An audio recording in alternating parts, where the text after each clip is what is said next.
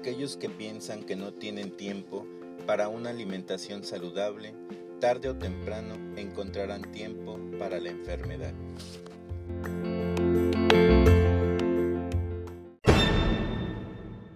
Bienvenidos. Hola. Esto es Tendencias Actuales en Nutrición Clínica, un podcast donde encontrarás datos interesantes para lograr una salud óptima a través del conocimiento.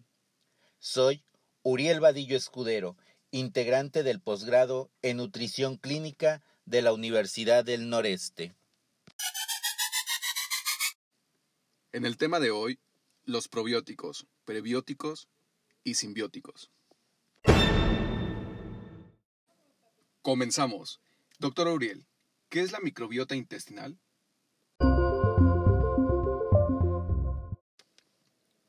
La microbiota intestinal es la comunidad de microorganismos vivos residentes en el tubo digestivo.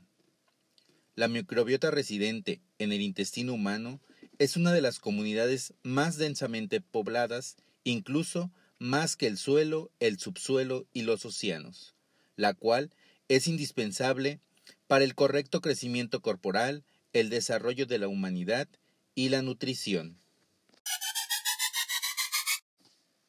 ¿Podría hablarnos de igual manera acerca del microbioma?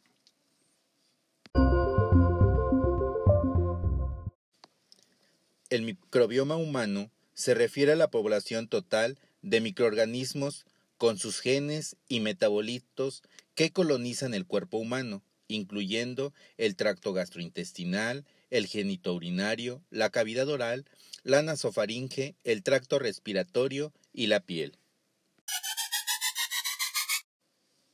Doctor, y de manera general, ¿nos podría explicar qué son los probióticos, prebióticos y simbióticos?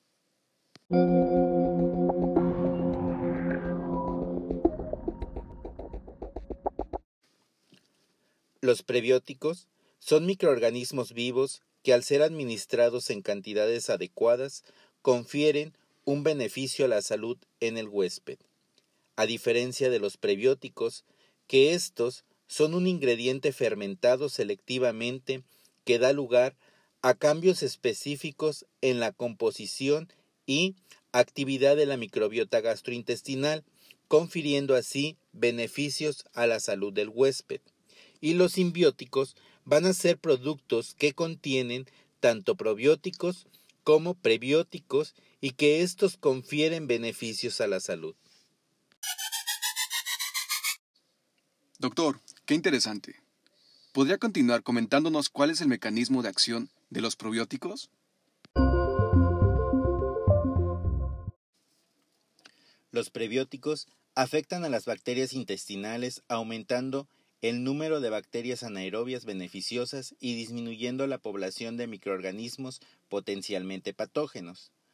Los probióticos afectan el ecosistema intestinal al afectar los mecanismos inmunológicos de la mucosa, interactuando con microorganismos comensales o potencialmente patógenos, generando productos metabólicos finales como ácidos grasos de cadena corta y comunicándose con las células del huésped utilizando señales químicas.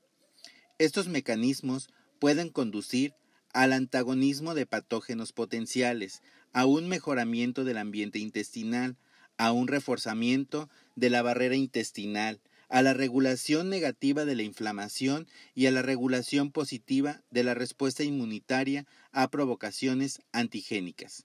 Se cree que estos fenómenos medían la mayoría de los efectos beneficiosos como reducir la incidencia y gravedad de la diarrea, lo que constituye la base de uno de los usos más ampliamente reconocidos de los probióticos. En resumen, ¿cuáles serían sus acciones?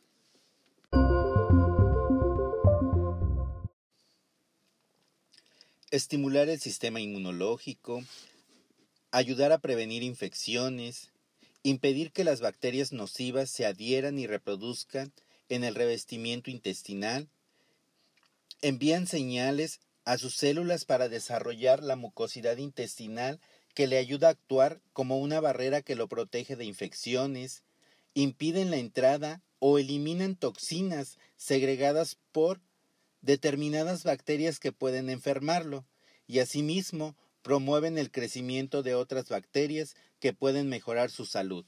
Le ayudan a mantener la piel y el sistema nervioso saludables. No cabe duda que el organismo humano es un universo muy complejo. ¿Nos podría hablar de cómo actúan los prebióticos? Los aspectos claves de un prebiótico son que el huésped no los puede digerir y que beneficia la salud del individuo gracias a su influencia positiva sobre los microbios beneficiosos nativos. La administración o el uso de un prebiótico o probiótico busca influir sobre el ambiente intestinal dominado por trillones de microbios comensales para beneficiar la salud humana. Tanto los probióticos como los prebióticos han demostrado tener un efecto benéfico no solo en el intestino, sino más allá. Los prebióticos son sustancias de la dieta que fundamentalmente consisten en polisacáridos y oligosacáridos. La mayoría de los prebióticos se utilizan como ingredientes alimentarios en galletitas, cereales, chocolate, cremas untables y productos lácteos. Doctor Vadillo, ¿nos podría mencionar cuáles son algunos otros ejemplos de prebióticos?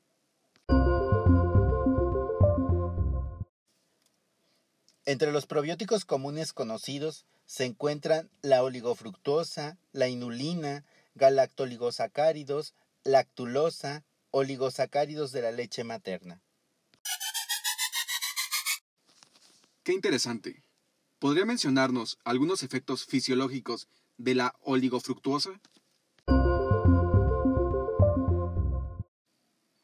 Claro que sí. Aumenta la cantidad de bifidobacterias en el colon, aumenta la absorción del calcio, aumenta el peso de las heces y a su vez acorta el tiempo de tránsito gastrointestinal y posiblemente tenga un efecto hipolipemiante. Doctor, ya para terminar, se dice que siempre hay un riesgo. ¿Nos podría mencionar cuál es la seguridad del uso de estos productos? Se considera que la mayoría de los probióticos son seguros, aún para personas a las que se les ha diagnosticado problemas de salud en el tracto digestivo. Aunque los probióticos parecen ser seguros para la mayoría de las personas, es importante que estos sean prescritos por un médico o un profesional de la salud. Se desconoce si los probióticos son seguros para personas con sistemas inmunológicos débiles, podrían no ser convenientes para algunos adultos mayores, algunos pueden interferir o interactuar con los medicamentos, por lo cual repito que es importante que estos sean prescritos por un profesional de la salud.